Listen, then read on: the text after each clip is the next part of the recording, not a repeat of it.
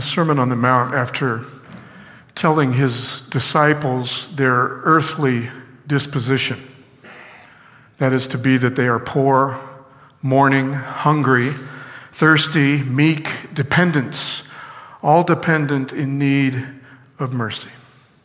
He then tells them this Blessed are the merciful, for they will receive mercy.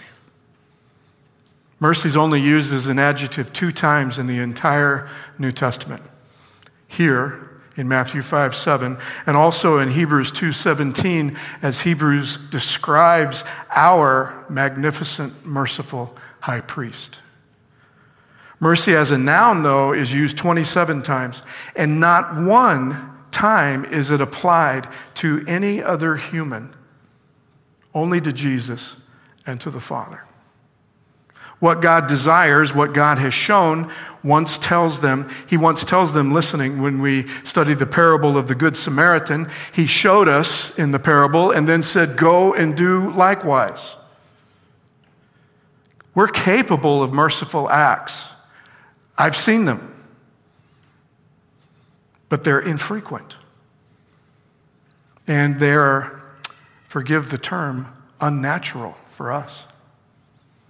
We have to do something against our nature in order to perform a merciful act because it isn't in our nature. So they're infrequent and they're forced. They're not along with our nature. In fact, he has to give a spiritual gift of mercy to the church in Romans 12 8 to make sure that somebody in the church can give merciful acts.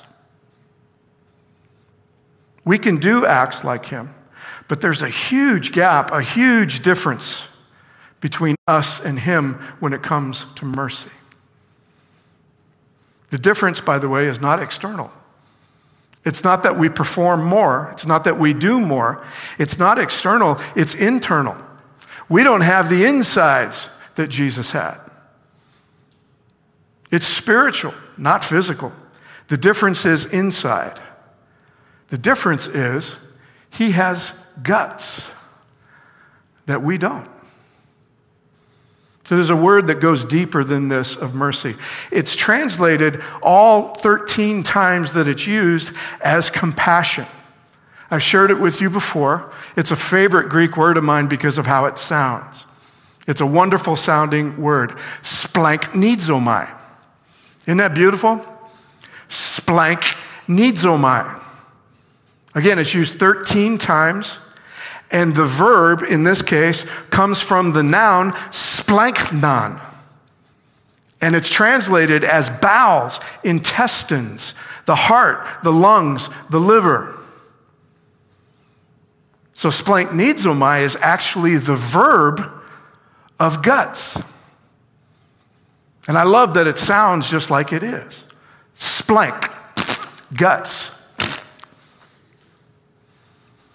The first time that you ever saw it was in Matthew 9, verse 36. Jesus, when he sees the crowds, he has what?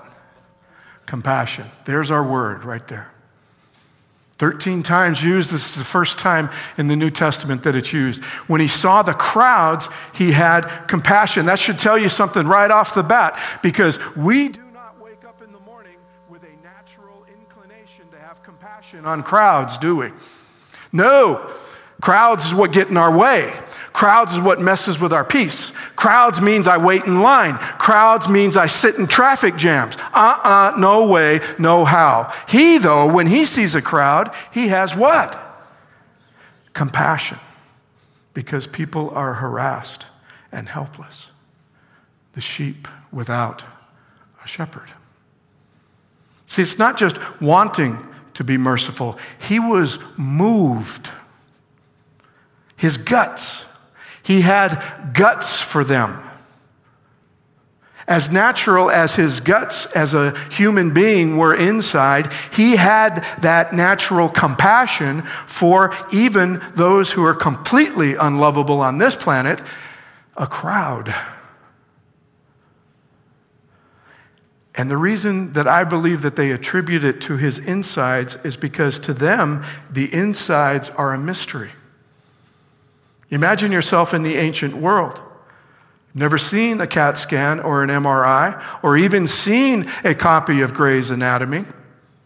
The inside of someone is a mystery. They had no idea how it worked.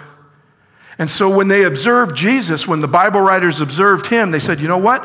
There's something about him. Some mystery inside him allows to have this compassion that I can't seem to drum up. So they assigned this word, this one Greek word, to him to mean his compassion.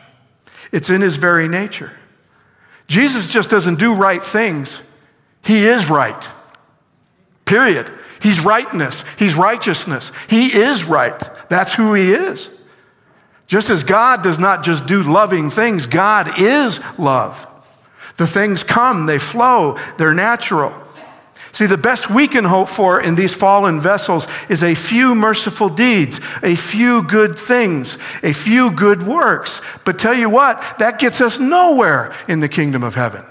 Because there isn't anybody who's going to count them at the gates of the kingdom of heaven, and we don't have a minimum standard of merciful acts. We don't balance out the scales. Depart from me he said to a few people who could perform some pretty amazing merciful acts Depart from me, I never knew you. Even his church, the remnant church of Bible prophecy, us living in the end time, he says to them, Here's what I have against you. You claim that you've prospered and need nothing. You think you've balanced out the scales. You think you do enough good works.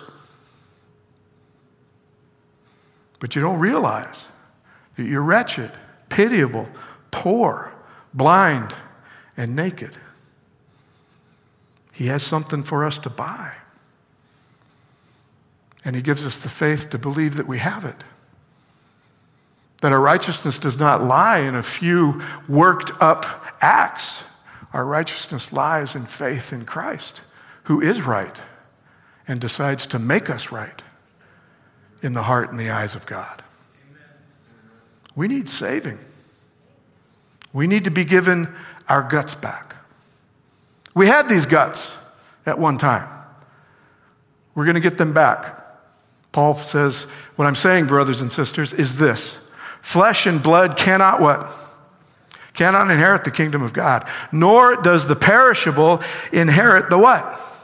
The imperishable. Can't be done. Doesn't matter how many merciful acts, it doesn't matter how merciful you appear to be, you're still flesh and blood. You still have to work it up. You don't have his guts. So he says, Listen, I'll tell you a mystery. We'll not all die, but we will all be changed in a moment, in the twinkling of an eye, at the last trumpet, for the trumpet will sound, and the dead will be raised imperishable, and we will be changed. So it's coming. It's coming. We'll get those guts back. I can't wait to have those guts. So in Luke 15, he tells a series of three parables. And as with most of his parables, again, he's speaking to a particular audience. Who is the audience that he's speaking to? The inside circle or what? The outside circle. That's why the parables are Jesus speaking in his what? In his outside voice. Okay? And, and, and we have two groups of people here that he's speaking to.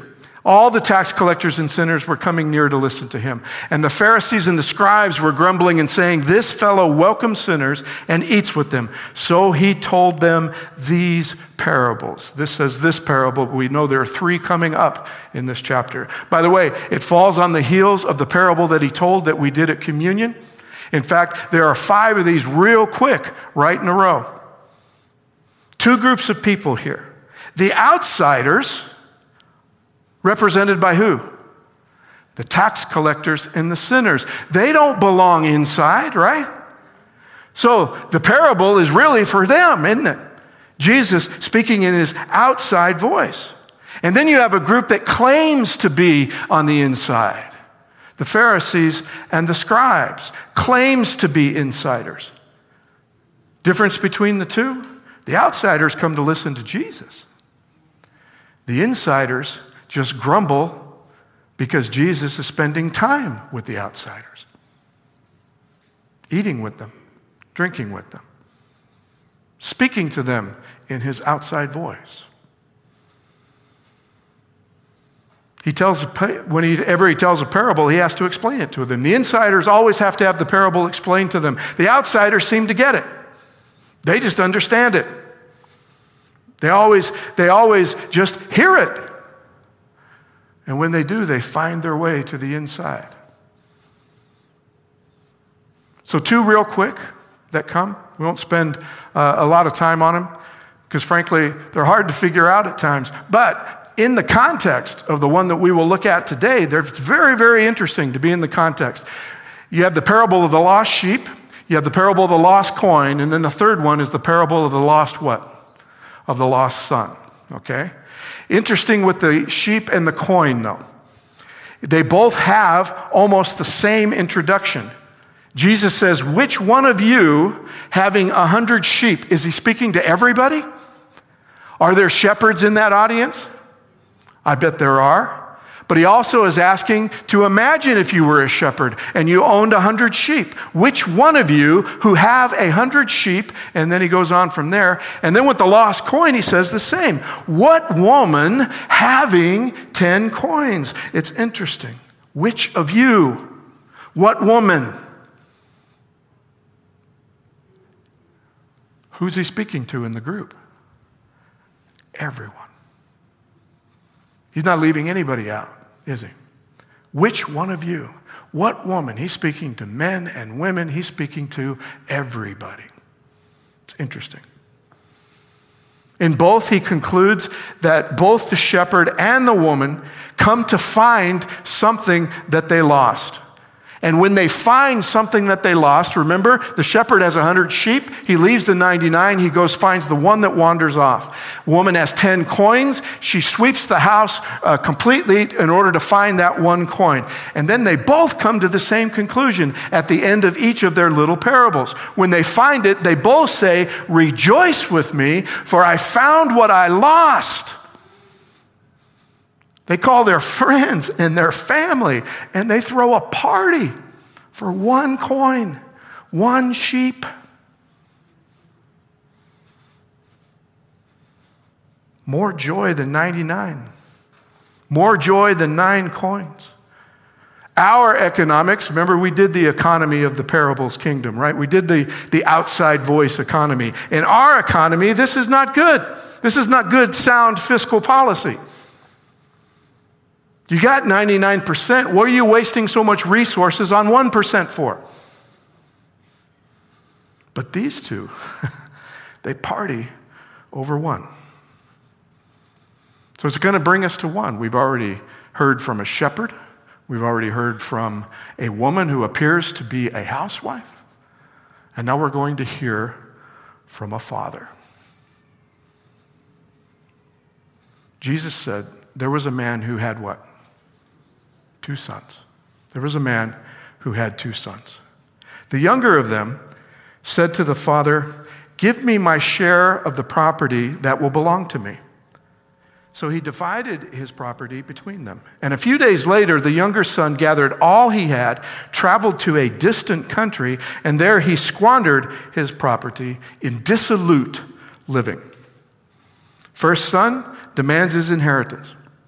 He doesn't want to wait till he dies. It's not unusual, by the way.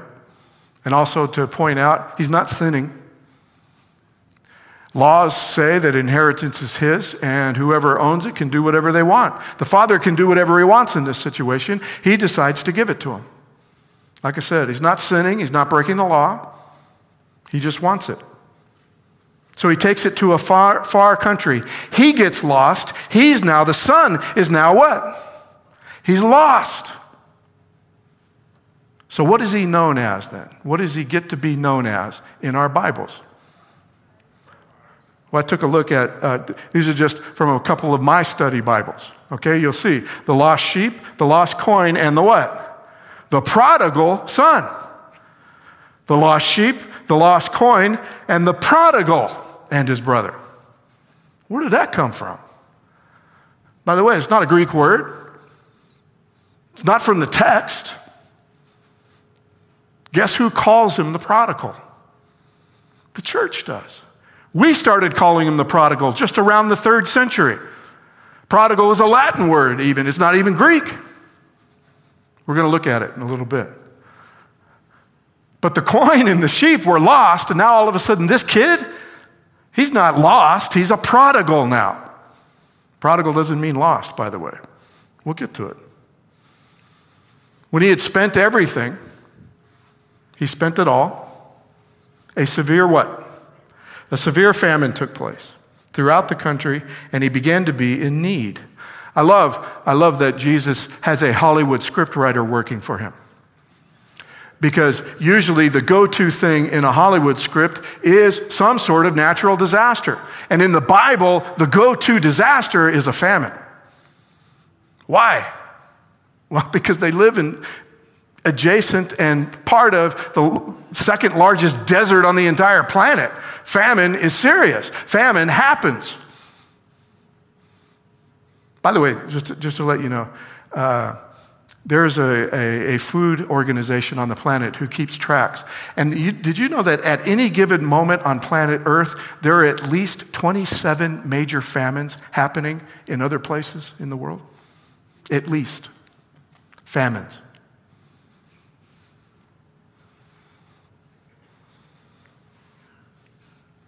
So he hires himself out to one of the citizens of that country, he sent him in his field to feed his what? To feed his pigs. And he gladly would have filled himself with the pods, okay? You know what the pods are, don't you? I hate to, I hate to put it this way, especially for my wife, because whenever you see pods, they're carob pods. Carob pods, which means humans didn't eat carob pods in Bible days. The pigs ate them. In fact, the Talmud says if you are now uh, uh, relegated to eat carob pods, it's time to do something about your situation. And those of us who were expecting chocolate and got carob, you know what I'm talking about, right? Something snaps right here. Eating the pig's food, something snaps, something happens to him. So he says, He comes to him what? He comes to myself. He comes to himself. He comes back to who he was. Okay? Which we'll talk about that. I'm not sure that who he was is actually so much different from who he is. It's just that at this particular moment, he just found a way, he just found a way to try to make a plan. Like I said, the rabbis wrote if you find yourself eating carob pods, you, you need to do something about your situation. So this, this kid says, Yeah, the rabbis were right. I need to do something. When he came to himself, he said, How many of my father's what? Servants have bread enough to spare, but here I am dying of hunger. Somehow he knows that his father still has bread enough for his slaves. So he says, Then I will get up and go to my father, and I will say to him, Father, I have sinned against heaven and before you. I am no longer worthy to be called your son. Treat me like one of your hired hands, treat me like an employee. Sounds like a plan, doesn't it? Talmud says he needs a plan. He came up with it. Sounds, like, sounds good to me, right? Son goes off with his father's inheritance, blows it, wastes it, comes back now to apply for a servant's job. That's a good plan. It worked too, except for one thing the father's guts. His guts mess up the whole plan. He set off and went to his father, but while he was still far off, his father saw him and was filled with, there's our word. There's Jesus' guts. Jesus, out of his own mouth, takes his guts and he puts it into the character of this parable. He does it three times, by the way. Here, the Good Samaritan had it, and I forget where the other one is. We'll find it, though. We're studying the parables, so we'll find it, right? The Samaritan, when he saw the, the, the man beaten among thieves, he had the same urge. He had the same guts. Father saw him, he was filled with compassion, and he ran and he put his arms around him and he kissed him. There it is. That's our word. Son's not expecting this, but I love the fact that he's probably been rehearsing it all the way there, you know?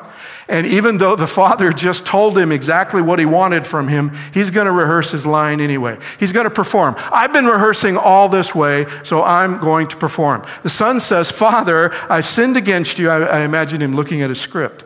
The Father, I've sinned against heaven and before you, and I'm no longer worthy to be called your son. But that's where the script ends because the Father interrupts it and says to his slaves, Quickly, the slave that the son was uh, offering a job application to be, he calls them out and says, Bring out a robe. What kind? The best one. Put it on him, put a ring on his finger, and sandals on his feet. By the way, giving the ring back, that's a huge statement right there. Because the ring is the seal. The ring means he's back in the family. Not a slave, not a hired hand, but he's back in the family.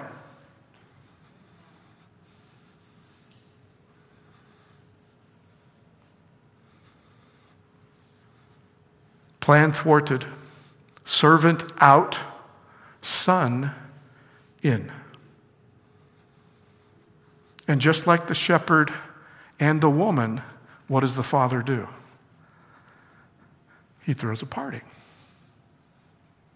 I didn't have the verse in there, but he throws a party. Get the fatted calf and kill it. Let us eat and celebrate, for this son of mine was dead and is alive again. He was lost and is found. And they began to celebrate. See, we already know that this God is celebrating this one son. We already know that Jesus says that when one, just one, not 99, but one, not 10, but one, not two, but one, when just one finds his way to Jesus, all heaven celebrates. He's already told us that. So far, it's no different from the others, right? He's no different from the others. All three lost something, all three found it, all three throw a party. But this one's different because of who's not there.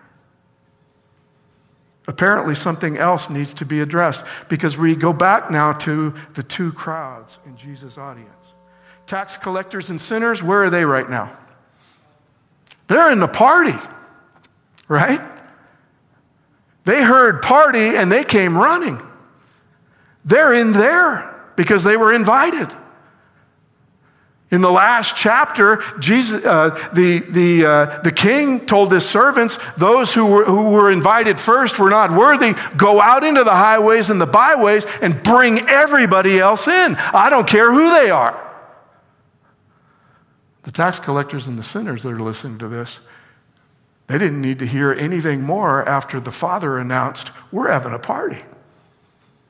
They're in with the son at the party. The other group,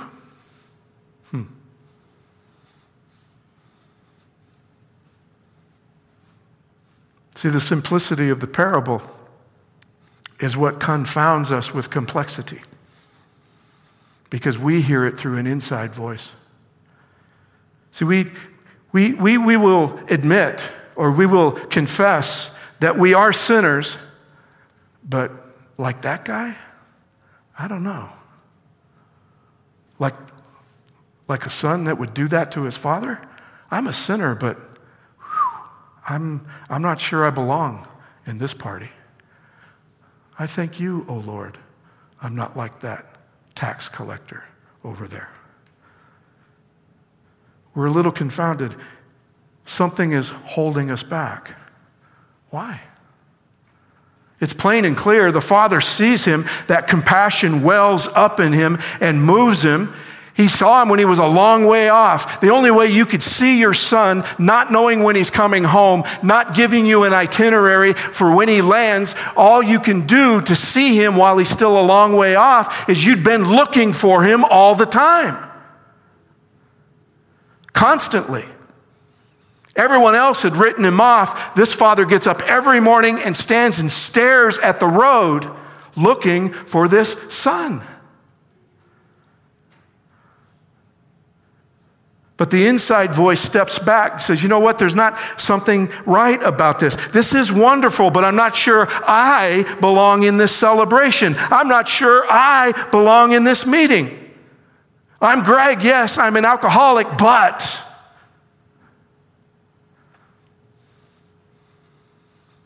So I begin to walk away. And in my mind, I say, you know what? I, it's, it's too complex to figure out. You know what? I'll just keep praying. I'll just keep going to the right church. I'll just keep going to church on the right day. I'll just keep living the right way. And hopefully, somewhere, some along the line, someone will celebrate me. But I'm not sure I belong in that party.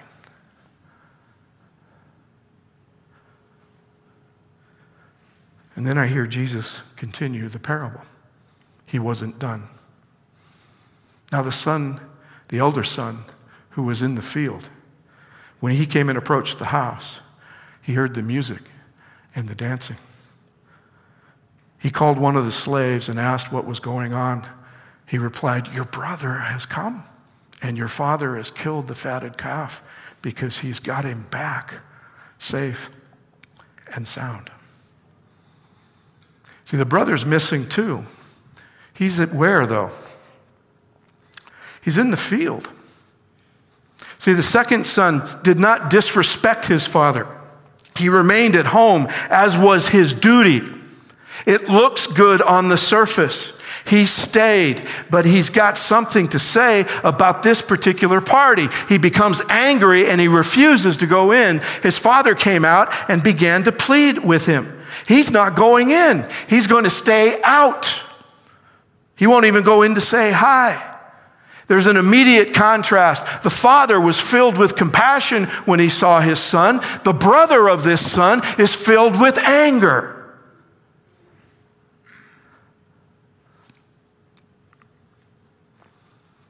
But what's interesting is there's the father again, leaving the party and going to find the son. See, I don't know if you noticed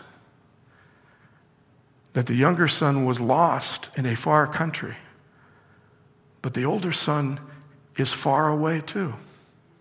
He's not in the house either, he's been in the field.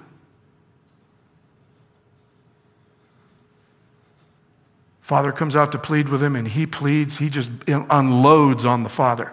Listen, for all these years, I've been working like a slave for you. I've never disobeyed your command, yet you've never given me even a young goat so that I might celebrate with my friends. But this son of yours comes back who's devoured your property with prostitutes. You kill the fatted calf for him.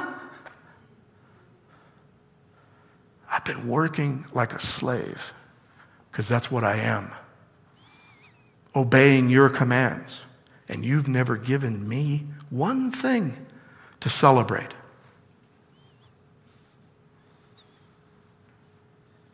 But this son of yours, he won't even call him his brother anymore. Which means actually, he's shown his hand. He's already distances, distanced himself from the Father, too. This son of yours won't even call him his brother because he won't call him his father anymore either. He's been gone a long time.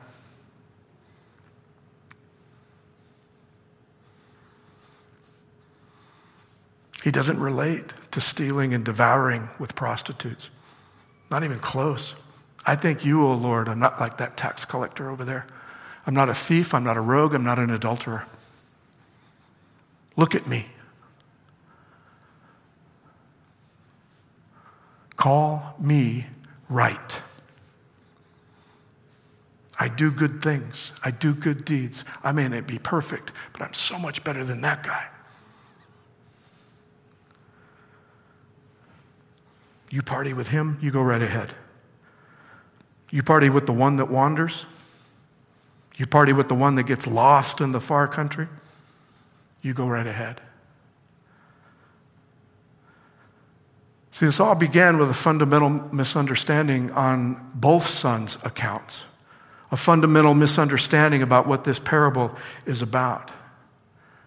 See, we immediately know the definition, or we don't, but Jerome did in the fourth century, and he knew the definition of prodigal, and that's why he assigned it to the son. The definition of prodigal is wastefully or recklessly extravagant. But look at the second definition giving or yielding profusely, lavishly, usually followed by of or with, lavishly abundant and profuse. See, this doesn't describe the son because he never, he never wanted to give, he wasted. He didn't give lavishly, he took wastefully. It doesn't describe the son, but who does it describe? Describes the father, doesn't it? It describes the shepherd. It describes the woman. partying over just one. Parting with those that don't deserve it. Is, could there be any clearer indication that Jesus uses a sheep, a lamb, if you will, a sheep and a coin? They can't repent. They can't promise to do better. They can't do any of that. Yet they throw a party for them. Because that's about how much it, the Father cares as to whether or not this Son has done any repenting or promising or anything.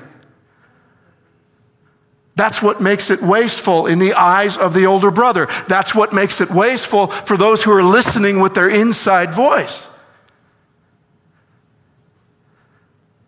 It's the father that's prodigal. He gives lavishly to the son.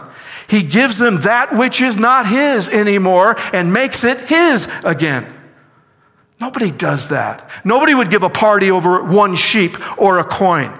Who are these people? They're all prodigals. They're the lavish ones. They profuse abundantly upon them.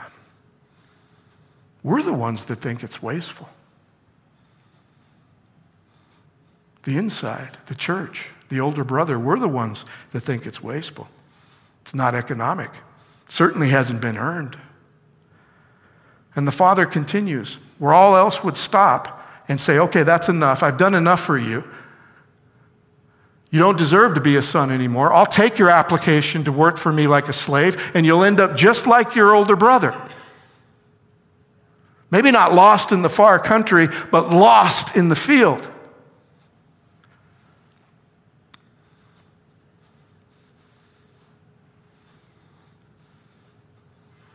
See, the father continues where we else, where everyone else would stop. He goes, he leaves the party just to go out and to be with the older son.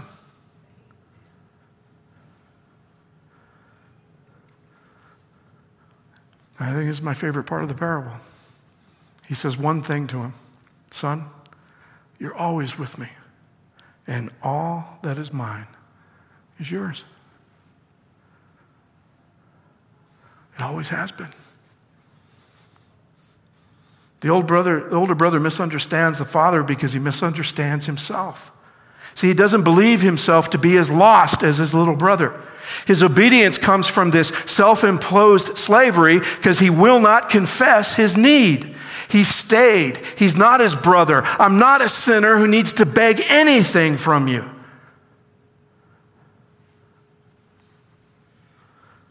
He's also, by the way, wasted his inheritance because he's never claimed it in the first place. Did the father really have to tell him this after he lived all his life in his house?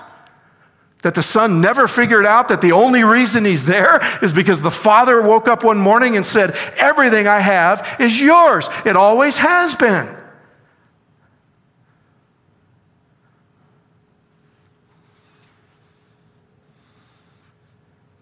It's been yours since the day you were born, son. You're my son. This is yours. See, we fail to understand that both sons were lost. First son leaves to a far country. The problem, the father's problem with that first son was not what he did with the inheritance. The problem with the son was that he was gone. He wasn't looking for his inheritance to come walking back down the road, he was looking for his kid.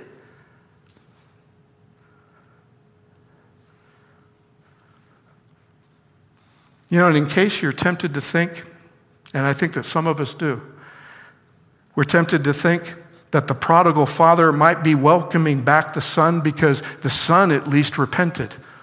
I know some of us have thought that in the back of our head. I've heard it preached before that the reason that he gets it back is because he repented and he said he was sorry. But I want to remind you his script remind you of his script. I'll get up and go to my father and say to him, Father, I've sinned against heaven and before you. I'm no longer worthy to be called your son. Treat me like one of your hired hands. We might be tempted to think that this sounds like sincere repentance, and hence this father will, this, this then will make the father treat him like we know it's going to turn out. But I want you to consider this. What if this is actually a complete lack of remorse and not remorse. Dr. Levine, I've quoted to you before in her book, Jesus Short Stories, says, says this. Here's what I think about Junior's lack of remorse. I've sinned against heaven and before you. Those are his words. Biblically literate listeners hear an echo of those words spoken at another place in the Bible. Where have we heard them before? Pharaoh hurriedly summoned Moses and Aaron and said, I've sinned against the Lord your God and against you. Did Pharaoh mean it? No, he was trying to stop the plague. Because as soon as the plague was stopped, what did Pharaoh do? He hardened his heart again, and it started all over. The son uses the same words. The prodigal is no more repentant, has had no more change of heart than Egypt's ruler. I like this. Homiletician David Buttrick concisely summarizes the prodigal strategy. I'll go to daddy and I'll sound religious.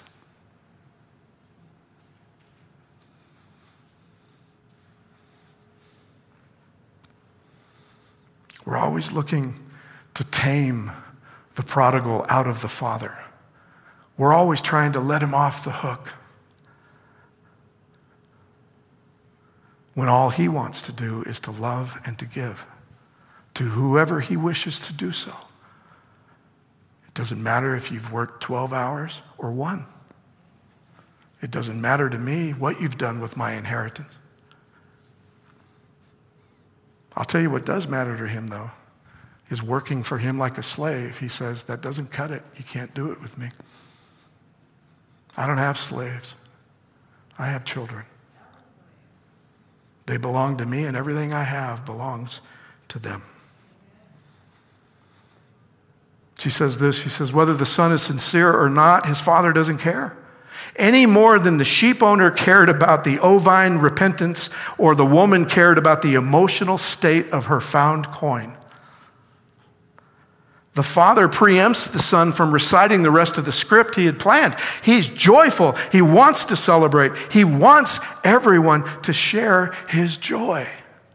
Why? Because we're reminded of that compassion within, that switch that seems to be hit inside of him whenever anybody needs compassion. It reminds us of the Samaritan who saw a wounded man and reacted with compassion viscerally in his gut according to Luke 10:33. It's the same reaction Jesus himself has when he sees the funeral procession of the only son of a widow in chapter 7 verse 13. He's walking along, there's a funeral procession heading out, and the switch got hit again. And he makes his way over there with his disciples going, Well, I guess we're going to a funeral today. He didn't tell them he was going to stop it.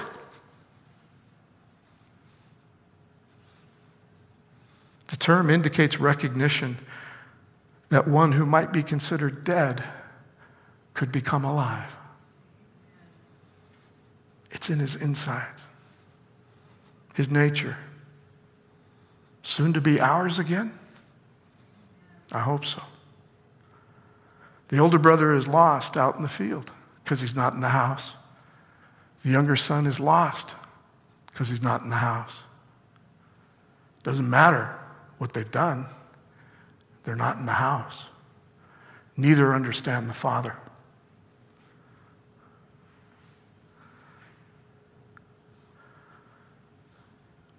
They both fail to see themselves as a son who the Father loves. Everything I have is yours, he said.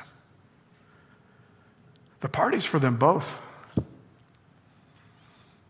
The party's for the insiders and the outsiders. The outsiders are already in the party. Who are the ones standing outside? It's us. Party's for us too. And we could choose not to go in. In fact, Jesus says, you know what? You guys don't even, you don't go in, and then you keep other people from going in.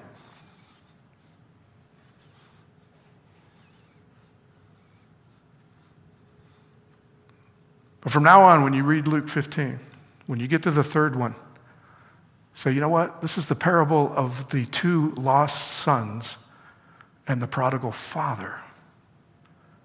And when you're done reading the parable, you can go, man, what a prodigal wasteful father he really is.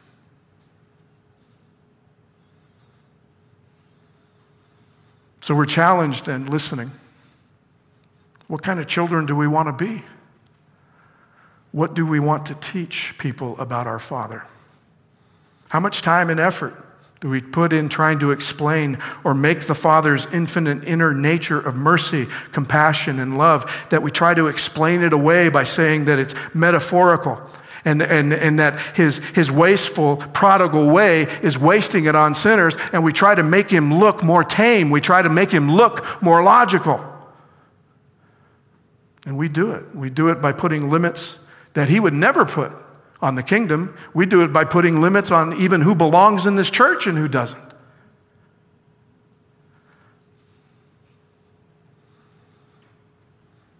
What kind of children do we want to be? So this is what it means to live in the end time. This is what it means to be ready for his second coming. Beloved, we are God's children now. What we will be has not yet been revealed. What we do know is this when he is revealed, we will be like him, for we will see him as he is. So I ask myself, I ask about the people in my life, I ask about the people that I know, I ask about people that I have relationships with. What kind of father have I shown them he is? Have I revealed him as he is? Or have I tamed him down? Have I deprodigaled him?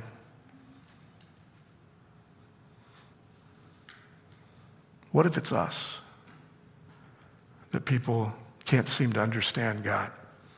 Two children of the Father, both of them still far away, inside or outside.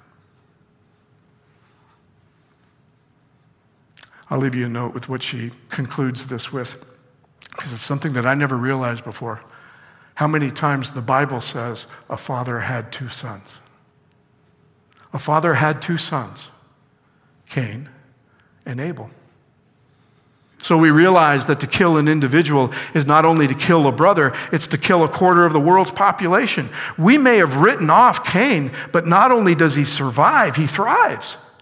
We may judge him only as guilty, but even he has a story to tell. Cain committed fratricide, but that is not the sum total of who he is. The mark of Cain was a divine protection. If God can protect him, Surely we can as well. Can we find it in our hearts to reconcile him to the human family? A father had two sons, Yitzhak and Ishmael. If either is sacrificed, then both were sacrificed. Today, some of the children of Isaac and Ishmael find themselves at odds or at war, as the Middle East shows us. Yet these two sons reunite, reunite at Abraham's death, and together they bury him. Ishmael's hand was to be against his brothers, but Ishmael here proves the prediction wrong. He brings his hand, he puts it back into the hand of his brother in order to bury their father. If Ishmael and Isaac can reconcile, perhaps their children can do the same. A father had two sons, Jacob and Esau one who stole birthright and blessing, the one who vowed murder and revenge. And yet, when Jacob is wounded from his wrestling at the Jabbok River, he encounters Esau, and the two of them fall on each other's necks and weep, and they reconcile. If they can do it, couldn't every other human do it? A father had two sons. Now we fill in the details. The details can be filled in and filled in by any of us. The scriptures of Israel give us hope for the sons in Luke's parable. They should give us hope for our own reconciliations, from the personal to the international. We need to take count not only of our blessings, but also of those in our families and in our communities. And once we count, we need to act. Finding the lost, whether they're sheep, coins, or people, takes work. It also requires our efforts. And from those efforts, there is the potential for wholeness and joy. Those of us who are still with caution, standing on the outside of the party, we have to remember that we've been called for one thing, and that is to reconcile. To reconcile people to God, to reconcile ourselves to each other, and to bring everybody together who needs to be reconciled. All this is from God, who reconciled us to himself through Christ and has given us the ministry of reconciliation. That is, in Christ, God was reconciling the world to himself, not counting their trespasses against them, and entrusting the message of reconciliation to us. So we are ambassadors for Christ. Since God is making his appeal through us, we entreat you on behalf of Christ be reconciled to God. Everything I have is yours, my son. Come on in. That one, he was lost and now he's found. He was dead and now he's alive. For our sake, he made him to be he made him to be sin who knew no sin so that in him we might become the righteousness of God. Older and younger children, let's open the door and go in. Thank you for hanging in there with me today.